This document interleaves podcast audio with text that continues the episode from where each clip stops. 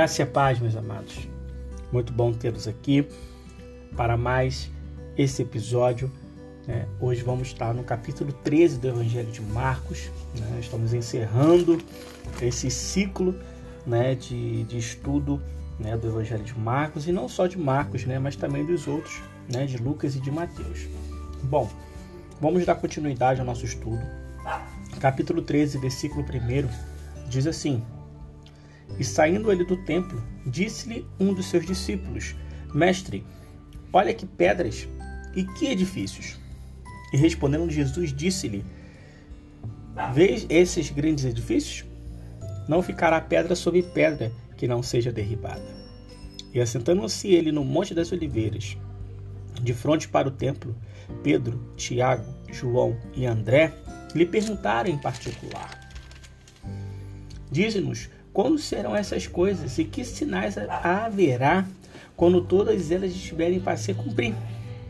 E Jesus respondendo lhes começou a dizer: Olhai que ninguém vos engane, porque muitos virão em meu nome, dizendo: Eu sou o Cristo, enganarão a muitos. E quando ouvirdes de guerras, de rumores de guerra, nos vos perturbeis, porque assim deve acontecer, mas ainda não será o fim, porque se levantará nação contra nação e reino contra reino, e haverá terremotos em diversos lugares, e haverá fomes. Isso será o princípio das dores.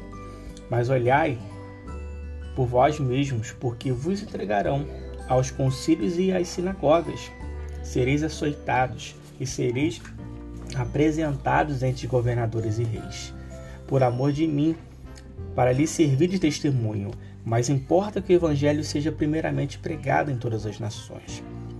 Quando, pois, vos conduzires para vós entregarem, não estejais solícitos de antemão, pelo que vez de dizer, mas o que vos for dado naquela hora. Isso falai, porque não sois vós os que falais, mas o Espírito Santo. E o irmão entregará à morte o irmão, e o pai e o filho, e levantar-se-ão os filhos contra os pais, e os farão morrer. E sereis aborrecidos por todos por amor de meu nome. Mas quem perseverar até o fim, esse será salvo. Ora, quando vos vides a abominação do assolamento que foi predito, está onde não deve estar.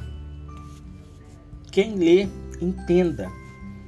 Então, os que estiverem na Judéia, que fuja para os montes, e o que estiver sobre o telhado, que não desça para casa, nem entre a tomar coisa alguma da sua casa. E o que estiver no campo, que não volte atrás para tomar a sua veste.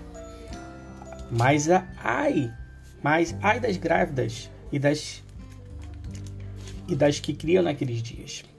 Orai, pois para que a vossa fuga não suceda no inverno, porque naqueles dias haverá uma aflição tal como nunca houve desde o princípio da criação, que Deus criou. Até agora, nem jamais haverá. E se o Senhor não abreviasse aqueles dias, nenhuma carne se salvaria. Mas por causa dos escolhidos que escolheu, abreviou aqueles dias. Então, se alguém vos disser, eis aqui o Cristo, ou ei-lo ali, não acrediteis, porque se levantarão falsos cristos e falsos profetas, e farão sinais e prodígios que o enganarem, se for possível, até os escolhidos. Mas vós verdes, eis que de antemão vos tenho dito tudo. Bom, meus amados, isso aqui é a primeira parte, né? Aqui Jesus fala sobre o futuro. Né? Está aqui no versículo 1 ao versículo 23 do Evangelho de Marcos, né? e na nossa tabela número 221. E aqui é conhecido né, como o Sermão do Monte. Né? É, Jesus utilizou dessa última semana para ensinar né, sobre os eventos futuros. Sem dúvida, né, Jesus utilizou muito bem essa semana. Né, e a gente está acompanhando nesses estudos, a gente consegue ver a, a, como é rica essa última semana, né, essa semana de Páscoa. Então, esse capítulo ele é conhecido como o sermão, o sermão profético no Monte das Oliveiras. Né? A fala de Jesus é, é uma dura verdade a todos que têm oportunidade de receber a palavra como alimento. Né? O mestre ele prediz muitos acontecimentos e o foco nunca foi as datas, né? ele não coloca datas aqui, e sim os acontecimentos. Né? Desde a destruição do templo no ano de 70 depois de Cristo, né? pelo general Tito, até o final dos tempos. Então, nesses versículos, é possível né, observarmos né, a empolgação dos discípulos né, com o templo. Né, a gente consegue ver que o princípio das dores e os sinais finais naqueles dias. Né, haverá uma aflição como nunca houve desde o princípio da criação. E se não houvesse né, abreviação dos dias, ninguém se salvaria. Então, são acontecimentos que precisamos é, meditar neles, né? E assim ter a revelação do Senhor, né? Está escrito aqui e é algo muito importante para a nossa vida. Dando continuidade, a partir do versículo 24 ao versículo 31, é, Jesus fala sobre o seu retorno. E é algo interessante porque conecta ao que Jesus estava falando sobre o futuro. E diz assim: Ora, naqueles dias, depois daquela aflição, o sol se escurecerá, a lua não dará a sua luz, e as estrelas cairão do céu, e as forças que estão nos céus serão abaladas. E então verão a vir o Filho do Homem nas nuvens, com grande poder e glória. E ele enviará os seus anjos e ajudará os seus escolhidos desde os quatro ventos da extremidade da terra até a extremidade do céu. Aprendei, pois, a parábola da figueira. Quando já o seu ramo se torna tero e brotam as folhas, bem sabeis que já está próximo o verão. Assim também vos, quando virdes sucederem as coisas, sabeis que estão perto as portas. Na verdade vos digo que não passará essa geração sem que todas essas coisas aconteçam. Passará o céu e a terra, mas as minhas palavras não passarão. Bom, meus amados, aqui aqui a gente fala sobre o retorno de Jesus, né? na nossa tabela número 200, 202. Né? Jesus deixa é, Jesus menciona né, a sua volta. Né? O autor de Marcos deixa essa maravilha para todos os salvos, né? uma esperança que precisa preencher os nossos corações. Em alguns pontos do capítulo 13 tem forte referência ao livro de Daniel. Né? E, para ser específico, nos capítulos 7, 9 e 11. O apóstolo Paulo também menciona muito bem né, em suas cartas a Tessalônica, né, caso Caso você tenha sede do conhecimento, né, a leitura de Daniel e a leitura da primeira e segunda, e primeira e segunda carta aos Tessalonicenses e Apocalipse né, são fundamentais para fechar esse entendimento. Né, é necessário dos eventos, esses entendimentos, esses entendimentos sobre a volta de Jesus. Né? Jesus ele declara no verso 31: Passarão o céu e a terra mas as minhas palavras não passarão. E isso é de suma importância para a nossa vida. E dando continuidade à nossa leitura, né, a partir do versículo 32, Jesus vai falar sobre permanecer vigilante. Né? Na nossa tabela número 203. Mas vamos lá, leitura. Mas naquele dia e hora ninguém sabe, nem os anjos que estão no céu nem o filho, senão o Pai. Olhai, vigiai e orai, porque não sabeis quando chegará o tempo. Como se um homem partindo para fora da terra deixasse sua casa e desse autoridade aos seus servos e a cada um a sua obra, e mandasse ao porteiro que vigiasse.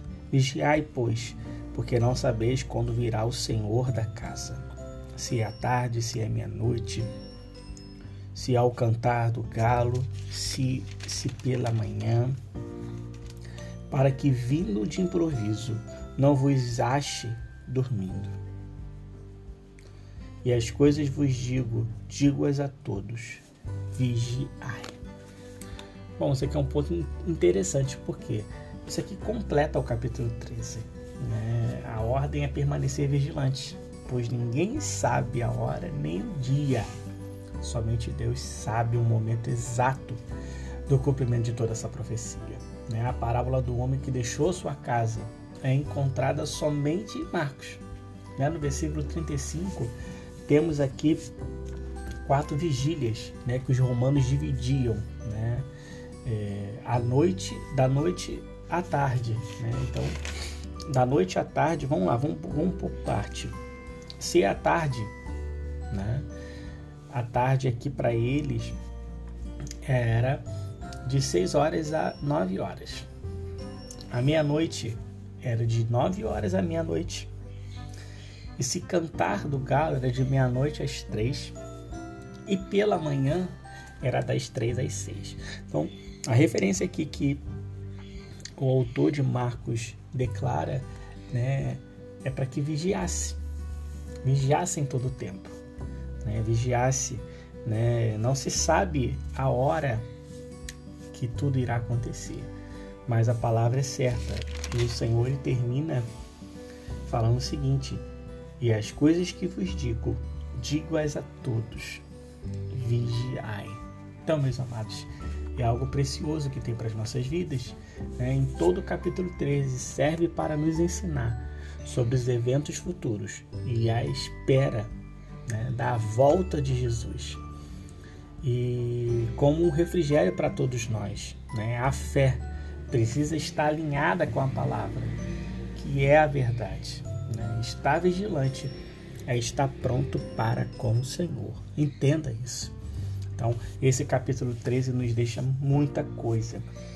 Né? No próximo episódio, vamos falar sobre o capítulo 14.